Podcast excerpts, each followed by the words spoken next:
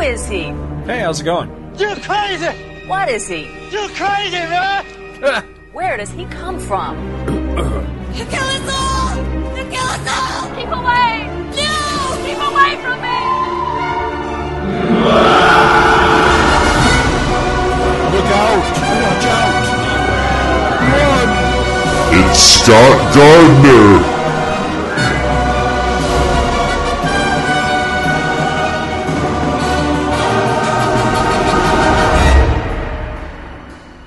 Hello and welcome to Back to the Bins. My name is Scott Gardner and I'm all solo this week. Sorry we haven't had an episode out in a while, guys. Unfortunately, Back to the Bins just kind of falls back to the back burner from time to time for us. But I'm going to work on that. As a matter of fact, I'm strongly thinking about possibly just uh, just making this a solo show, or at least just a solo show whenever we can't. Uh, meaning Michael and I, Michael Bailey and I, can't seem to get together for an episode. We do have some special type things in mind. You know, special episodes that we'd still like to get to. You know, the much discussed uh, Batman versus the Hulk. We'd still really like to do a uh, how to collect comics um, segment, kind of a kind of a crash course for beginners, just getting into comics, that sort of thing. Um, we've discussed several different projects that we'd like to do. It's just a matter of the weekly grind, the weekly format that we normally do.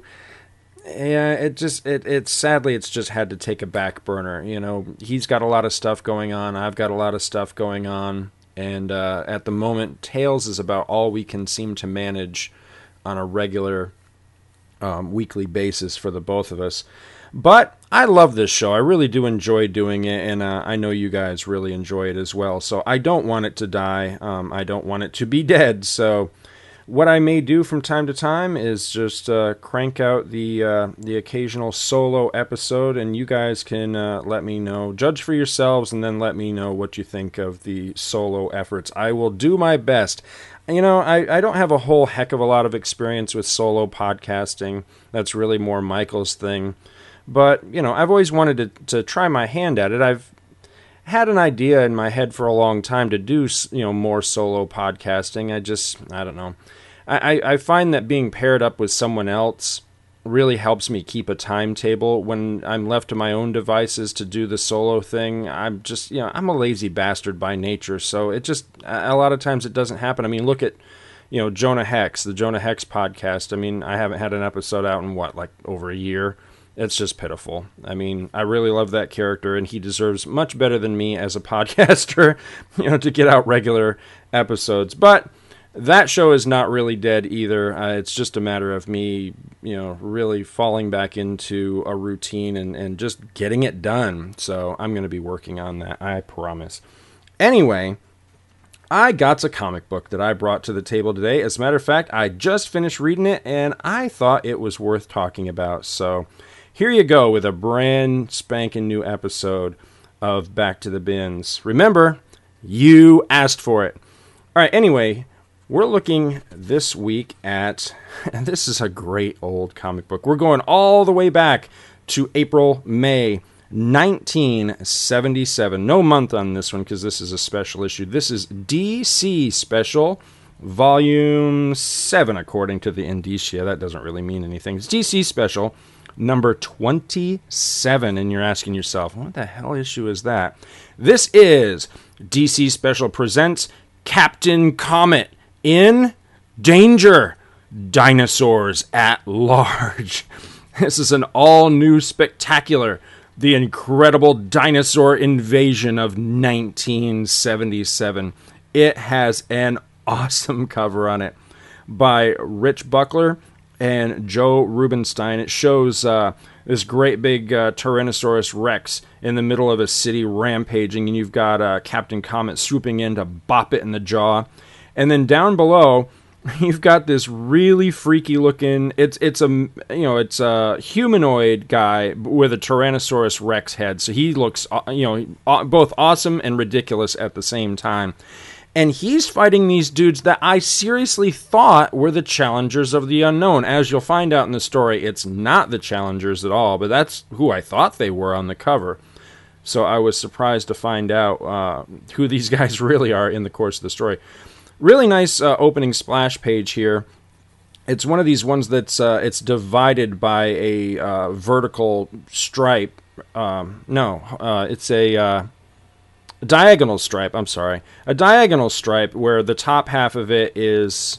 Um, and by the way, the color, coloring is uh, totally off on this. It looks like they had some sort of printing error. It almost looks like a photo negative. It's really strange, but it actually kind of adds to what the story is about. It shows Captain Comet, and he's in battle with Chronos, the time thief, as this uh, portal behind him is disgorging uh, dinosaurs and a woolly mammoth and stuff. And in the bottom half of the picture, we've got the same, we've got the rest of the same time portal, but it's in a totally different place, and it's disgorging that dinosaur man I was talking about before. And again, he's battling a guy that I thought was one of the challengers of the unknown. And it's it's just the basically the setup page, and it gives all the credits. A writer on this one is Bob Rozakis. Uh, Rich Buckler penciler, Joe Rubinstein inker, Joe, and I'm never sure how to pronounce this guy's name. It's either Serp or Serpy. It's uh, S E R P E. Serpy? Serp? I, I, have no idea. And Milt Snapinn is letterer. And the story starts with uh, an, a beautiful, it's a two page splash. And it's, again, it's cut diagonally by this comet that's going through the middle of the page. And on the lower half, in the beginning of the, the story, Starts out on the Justice League satellite, 22,300 miles above the Earth, where Captain Comet is hanging out with Hawkman, and they're comparing notes about how much their lives suck, and they're really glad to have found each other as friends because Com- Captain Comet's life sucks because he's DC's first mutant, born 100,000 years ahead of his time, and he feels kind of lonely. Hawkman's life sucks because, well, he's Hawkman. Luke Giaconetti's going to hate me for that. Anyway, the top half of the story has these dudes flying around in a spaceship, and one of them says, uh, "What's our remaining travel time, Colonel Tomorrow?" And I thought, "Colonel Tomorrow? That's a stupid name. Who, you know, who is this guy?" Well, as it turns out, this is actually Tommy Tomorrow and his gang of dudes. The I think they're the Planeteers, something like that. I really know like absolutely nothing about Tommy Tomorrow. I've heard of him, may have read a story or two with him that I have completely forgotten. I know that when after the crisis happened, he was basically retconned out of existence and Kamandi became it basically took his place in time or something like something to that effect. Um anyway, what happens is the this comet passes through both of these realities or both of these time uh time eras at the same point, and it causes the Justice League satellite to go all wonky briefly. And it la- actually latches on to Tommy Tomorrow's spaceship and pulls it through time back a hundred million years BC, back to the age of the dinosaurs. And they're all freaked out by this, you know, what's going on. They end up battling some pterodactyls and stuff before their ship finally crashes into the prime- primeval world. And for some reason that's never adequately explained in this story, um, Tommy gets the idea that their only way home, since they were dragged there by the comet, is they've got to go find the comet. In the meantime, we're shown in Gotham City, and I'm not sure why they chose Gotham City for this, but we'll just kind of go with it. In Gotham City, the uh, there's a bunch of people waiting around for the subway to come, and instead of a subway, a tri- uh, Triceratops shows up to scare the piss out of everybody. And then in Tokyo, they're being attacked by a Gorgosaurus. Um, I think that's made up. Anyway, back up on the Justice League satellite, Hawkman's all freaking out and everything because he sees all these dinosaurs on the loose all over his trouble alert screen, and he decides, well, I got to go battle this menace. Um, and he elects, he basically elects on the spot Captain Comet to be an honorary member of the Je- uh, Justice League of America. Now, if that were me, I'd be like, all right, that's that's pretty awesome. But he elects him for the sole purpose of, all right, now you stay here on monitor duty. That sucks, dude. Plus, not to mention the fact that I would argue that Captain Comet is a hell of a lot more powerful and useful than Hawkman. Now, I'm not I'm was joking about dissing Hawkman before, but seriously, Captain Comet, he's a pretty powerful dude. I mean, he has a, a full range of powers, both physical and like psychic blasts and stuff like that. he's a pretty mega powerful guy. You're going to leave that guy on monitor duty and have the guy that basically flies, you know, and, and swings a mace go battle dinosaurs. It just doesn't seem very practical, but I don't know. Hawkman, I think, is a bit of a glory hog anyway. But anyway, that's what happens. He he leaves Captain Comet behind. Captain Comet, in the meantime, is uh, clicking through the various channels of the Trouble Alert, and he sees a guy that he does not recognize. It's actually Chronos, the Time Thief, battling, or he thinks he's battling a Brontosaurus. This is before they changed the name to Brachiosaurus. Battling a Brontosaurus. In another screen, this one really cracked me up. We've got Aquaman and Green Lantern in the mid Pacific. Green Lantern doing all the work. He, they're battling. I'm pretty sure this is supposed to be a plesiosaur, although it looks a little bit funny.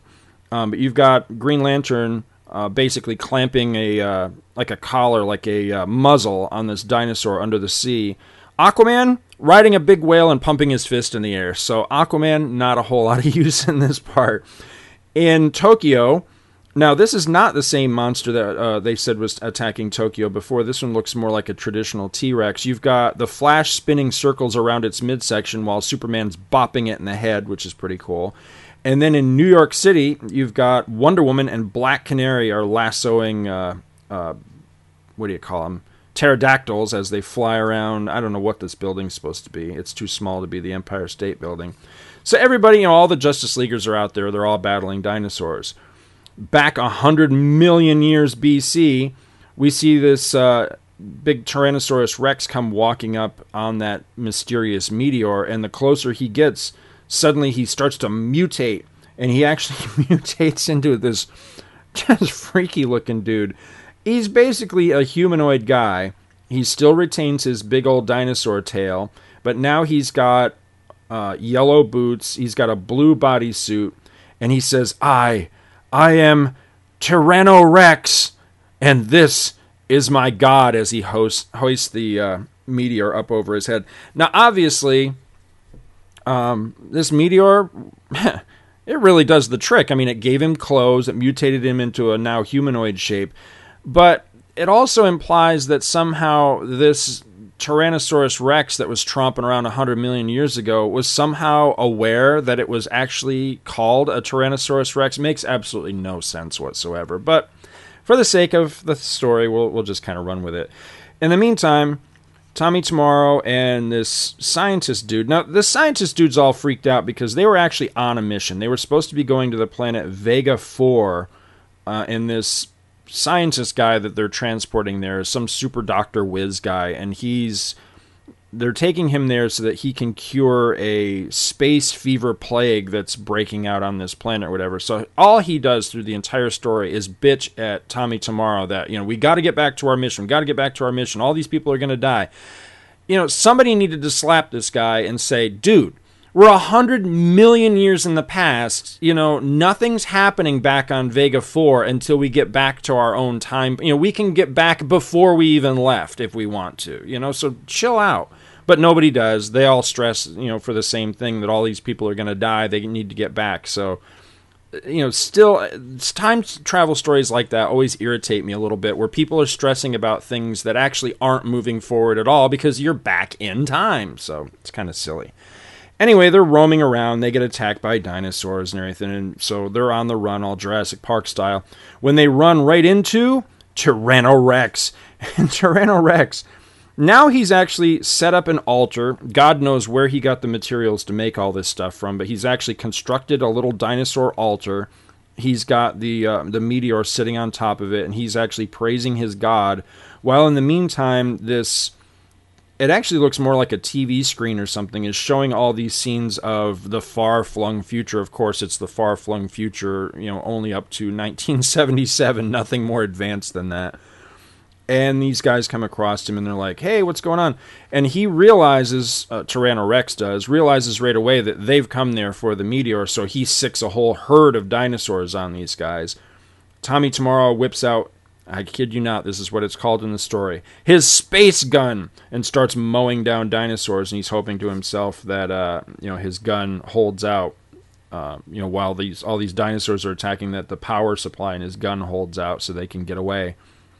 Back in 1977, Captain Comet's had enough of just sitting around on monitor duty watching all this stuff going on. And he starts to figure out as he's watching the trouble alerts that the guy that he couldn't identify before, which again is Chronos, might actually be causing all this stuff. So he actually leaves the satellite, leaves monitor duty to go lend a hand in this battle. I say good for him. Now, this is going to you know come up later in the story that he just kind of bailed on monitor duty. But I say good for him. You know, I mean, you're too powerful to just stand around on monitor duty. You know, that's a job for, I don't know, like Zatanna or something. So he flies down to, I forget what city, it doesn't really matter. He flies down to where Chronos is, and they team up together to battle this Brontosaurus. And I think this was pretty vicious for 1977. You've got Chrono shoots, he calls them his watch hands, which is pretty silly. But he shoots these little like arrow looking things. They bounce off the Brontosaurus completely harmlessly. So Captain Comet snaps up something, and I'm not sure what this is supposed to be. I guess a flagpole or something. It just it just appears in his hands in one panel, so I'm not sure exactly what it is. But this is a long pole. Jams it down the dinosaur's throat, presumably into its brain, and kills it. And I'm like, Jesus! And it's shown pretty graphically in this story. So I think for a for a comic, you know, ostensibly for kids, in 1977, that's pretty gruesome stuff. So I like that. I thought that was cool.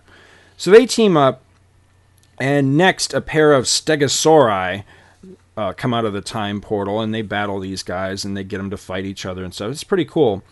And then Comet realizes that this time portal thing he's got to shut it down. So he goes over and he starts using his brain whammy powers on that. And then that's when Chronos reveals his true dirty self. He wants the comet. He was actually, that's what this story's all about. He's the one that drew this comet through time, intending to bring it to himself in 1977, but something happened and the comet just continued to plummet backwards in time until it arrived, you know, way back in 100 million BC. So Chronos whipped up this time portal so that he could just basically reach in, I guess, and and pull the comet out. I'm not sure what's he opened the portal, but then it never really explains well what's going on with the portal. He opened it, but then he didn't go through it, so I don't know. Was he waiting for a dinosaur to bring it to him, or something? I have no idea. But anyway, they get in a great big fight. Uh, Chronos and Captain Comet do about closing this portal. And it's some really dynamic stuff. I mean, Rich Buckler, hell of an artist anyway, but he really outdoes himself with some great, great fight scenes here of Chronos and Captain Comet just totally duking it out with each other. And Captain Comet finally gets the other hand, the upper hand rather, and starts to use his mind to close up the portal. Back in the prehistoric past, Tommy Tomorrow and that doctor guy, they're still on the run. They've got a T Rex chasing them when all of a sudden Tommy's gun is out of power. But it shows in another panel that he's he's suddenly he I guess he's supposed to be slapping in a new power supply or a special kind of power supply, something. And he zaps the T Rex and the T Rex actually explodes. So it doesn't really explain what that was all about. I don't know if it was like a one time last ditch use of the power pack or something. After that, he holsters his gun, so I kind of get the feeling that that was like the the last mega burst or something like that. They finally make it back to the ship, and I really liked this. I felt very proud of myself that there's a panel the top of page 23 as Tommy and the doctor are ducking back into their ship and uh, one of his uh, compatriots, this guy Brent, sticks his head out. and he says, Tommy! And Tommy says, No time for space chatter, Brent. The neighborhood welcoming committee is right behind us, and we're moving out. And it shows these dinosaurs, and it shows a couple of uh, pterodactyls, a Tyrannosaurus Rex, and a woolly mammoth. And I thought, wait a minute. I don't think. Well, two panels later, Brent says, Maybe my dinosaur history's off, Tommy, but I don't think all those varieties lived at the same time. So I was both proud of myself for spotting that before the character actually commented on it, and then I was very pleased that the character commented on it because otherwise I would have been like, okay, you know, this guy, you know, the writer, with all apologies to Bob Rozakis, would have not have been doing his homework very well. So I like that he acknowledged in this story that he was just basically throwing in anything from the prehistoric world, just you know, for the sake of a fun dinosaur story. I, uh, so I could forgive that. That was a lot of fun. It's not explained at all in the story, but at least it's acknowledged that you know we're not talking historical accuracy here by any stretch of the imagination. So Tommy and his guys, they're back in the ship, and they decide, all right, that's it. They're gonna split. They're out of here. So they lift off in their spaceship. And their spaceship, by the way, is a very pretty much traditional flying saucer looking spaceship. And probably my favorite moment of the book as far as just pure wackiness in a story that has been pretty damn wacky so far is he tells his guys that they've got to get the scoop ready. That they're going to basically what they're going to do, they're going to make a, a, a run for the uh, the time portal. They're just going to go all out and try to get there. They can see that it's closing, so they're going to get there as fast as they can and try to beat the portal closing and get through it back to their wherever it goes to. And so he wants to use this scoop to scoop up the meteorite or the comet, whatever the hell it is, on their way out. And I thought, hmm, I wonder what that's going to look like. I'm thinking like tractor beam or something. No, it is pretty much your standard, you know, think of like a Bugs Bunny cartoon or something. It's this giant arm, this giant, like hinged arm scoop thing that comes out of the bottom of their ship and actually just like grabs up the comet as they're flying by. There's no way in the world looking at this picture that that arm fits inside this little dinky spaceship that they're flying. So it's completely cartoony, ridiculous, but it's also awesome at the same time. I mean, you just look at this thing and go, now how the hell does that fit back inside that ship that they're flying? So they fly off. And uh, Tyrannorex is pissed that they've snapped up his god. So he leaps into the air, grabs up onto the arm as it's retracting into the ship, and actually hides inside. And the spaceship, you know, Tommy's spaceship, we see it duck into the uh, into the time portal. And it's weird because this time portal is not your typical just, you know, you fly through the portal and you emerge on the other side. It's actually more like a once they get into it, it's more like a time tunnel. And because of what Captain Comet is doing on the other side, it's constricting. So the tunnel is getting narrower and narrower. In the meantime, while this is going on, uh, Tyrannorex is loose inside Tommy's ship and he's tearing into all of Tommy's uh, men. And so the doctor, the scientist guy, runs to Tommy he's begging him, you know, come help us, come help us. You know, you got to help us battle this dinosaur. He's going to kill everybody. And Tommy's like, I can't. I got to fly the goddamn ship. So there's some really nice dynamic panels by Buckler of you know Tommy sweating at the controls and you know gripping the the control grips you know with a tight fist and everything trying to you know keep the ship on course as this corridor that they're flying through gets narrower and narrower and in the meantime, you know, it's interspersed with these panels of Tyrannorex just tearing the hell out of everybody. And he actually chomps down at one point on that scientist's arm. Looks like he almost chews his arm right off, which is pretty cool. And all this is going on. Back in 1977, we see uh, Captain Comet really laying it on when suddenly he sees this futuristic spacecraft emerging. So he stops what he's doing and he actually helps, you know, again, using his mental powers to lower the ship safely to the ground. It gets to the ground, everybody comes out, and Tyrannorex, you know, he's on a tear and, uh, you know, cursing everybody out and everything. And Chronos awakes and says, That's my comet! So then the two of them are battling each other. Chronos fires off more of his darts, and I'm not sure what he was intending to do, but what he actually does is he strikes the comet itself, blowing it into a million pieces, so now it's not any good to anybody. And again, one of the sillier aspects of the story, I actually hate stories that do this sort of thing. As soon as the comet's destroyed, everything reverts back to the way it was before. Tyrannorex reverts back into just your average mindless giant Tyrannosaurus Rex, which you know starts tearing around the city and everything. I don't know. I, those kind of things always bug me when the story does that. That as soon as you defeat, you know, whatever menace X is, that everything that they affected kind of returns to normal. I don't know why that bugs me. It just does. It works in like, say, like a vampire story. You know, you kill the head vampire, all the half vampires return to life, kind of thing. But in any other story, drives me a little bit nuts. So anyway, so now they've got to contend with this giant, you know, Tyrannosaurus Rex So Tommy Tomorrow and his guys, they're zapping it with their guns, trying to distract it, while Captain Comet flies down, grabs it by the tail, and I like this. He actually makes a reference to Superman. He goes, Now I'm to make like Superman, even though I've only got a tenth of his power. And he lifts up the dinosaur by the tail, swings it around, and flings it into the time portal. And of course, that causes the time portal to also close. Uh, again, I have no idea why that causes it to close, but it does. Throwing the di- dinosaur back through it the other way closes the time portal. You know, I just thought of something. It never explains what happened to all the other dinosaurs. I don't know if they just suddenly, you know, disappear or now they're in some zoo somewhere. I have no idea. It does not explain that in this story.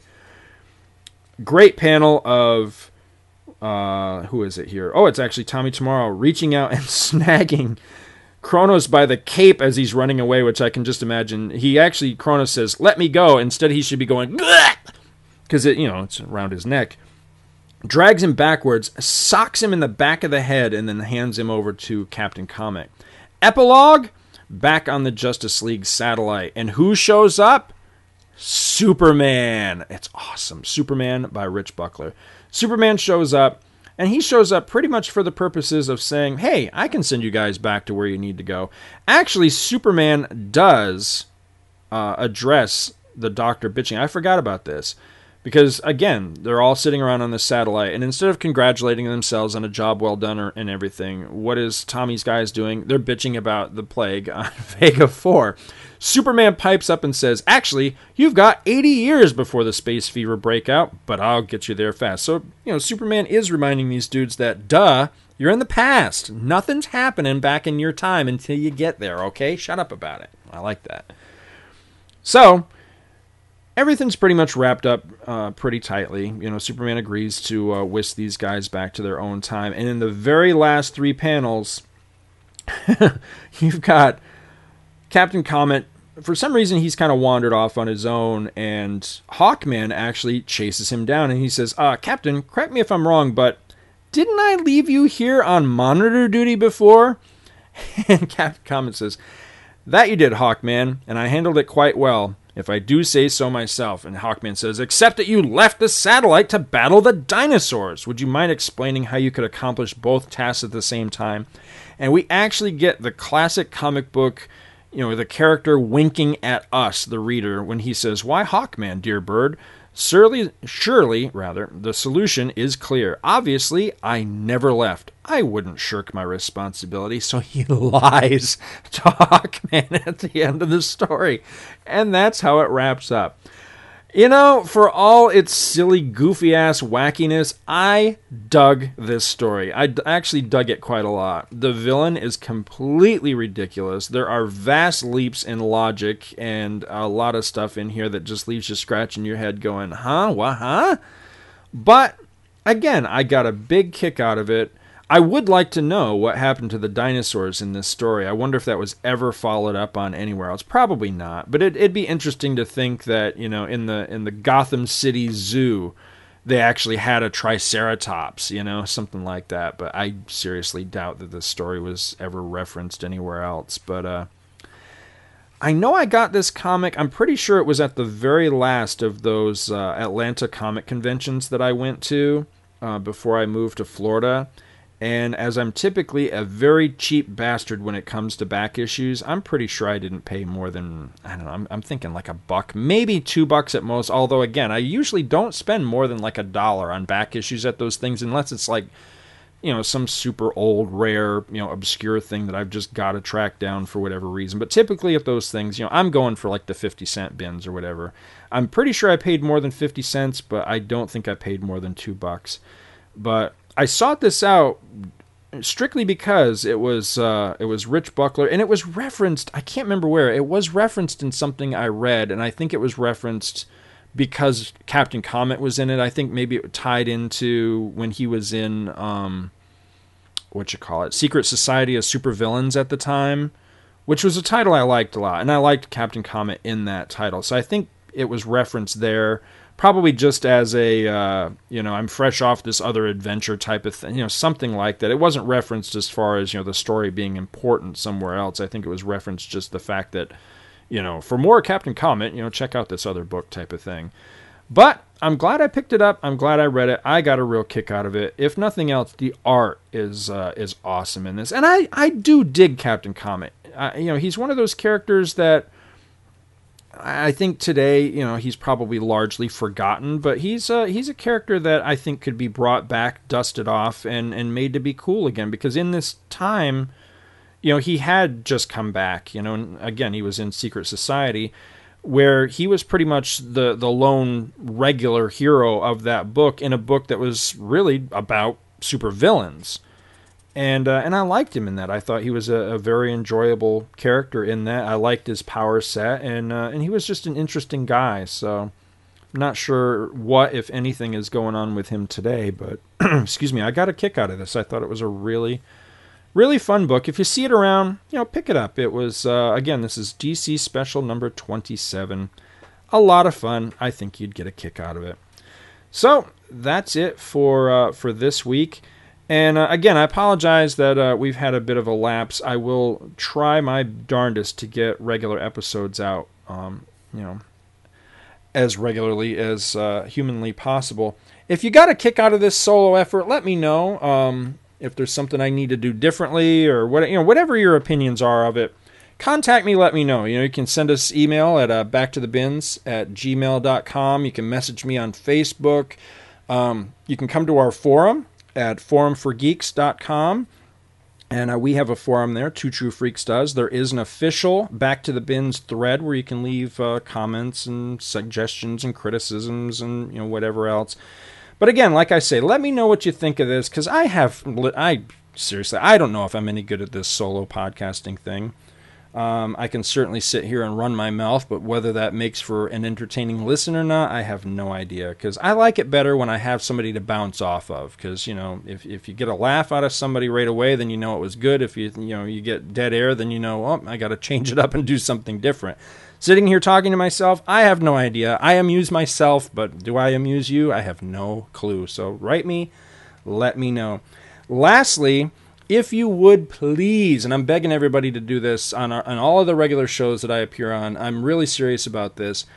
As you listen to this show or any Two True Freaks affiliated show, or for that matter, you know, any podcast that's out there, give them a plug. You know, go to your favorite social media, you know, Twitter, Facebook, whatever you use, Google Plus, whatever the thing is that you're into and just you know a quick little thing. Hey i'm listening to episode such and such of you know such and such podcast. Let people know that you're listening to these shows you know? And if somebody writes to you you know your, your friends your neighbors your grandmother whoever and says oh, what is back to the bins you know, take a moment to let them know, hey, you know, you can find it over here. It's a show about, you know, random old back issue comics, you know, something like that. It spreads the word. It is basically all it does. But still, I still believe word of mouth is the number one way to uh, to get the word out there about what we do, you know, podcasts and everything. And uh, we just we're just looking to to grow our listenership. So I would really appreciate it. And uh, please uh, post those things up there. I want to see more people uh, mentioning, you know, the shows that they're listening to and what. So I appreciate it very much. Thank you for listening. And again, uh, contact me in some way. Let me know what you thought of this episode. Talk to you later, guys. Take care. Thank you so much for listening to our show, and we hope you'll join us each and every week for more good old fashioned comic book back issue awesomeness. You can contact Back to the Bins to leave feedback, comments, questions, suggestions, and criticisms via email at backtothebins at gmail.com or by visiting the Two True Freaks section of www.forumforgeeks.com. Back to the Bins is produced in association with the Two True Freaks podcast, which you may find at www.twotruefreaks.libsyn.com and is a registered trademark of DiManzo Corps of Milan, Italy. All rights reserved. Back to the Bins is a proud member of both the League of Comic Book Podcasts, which you may find at comicbooknoise.com slash league, and also the Comics Podcast Network, which you may find at comicspodcasts.com. Take a moment to stop by their respective sites and support their other fine podcasts, won't you? Thanks, and we'll see you next week.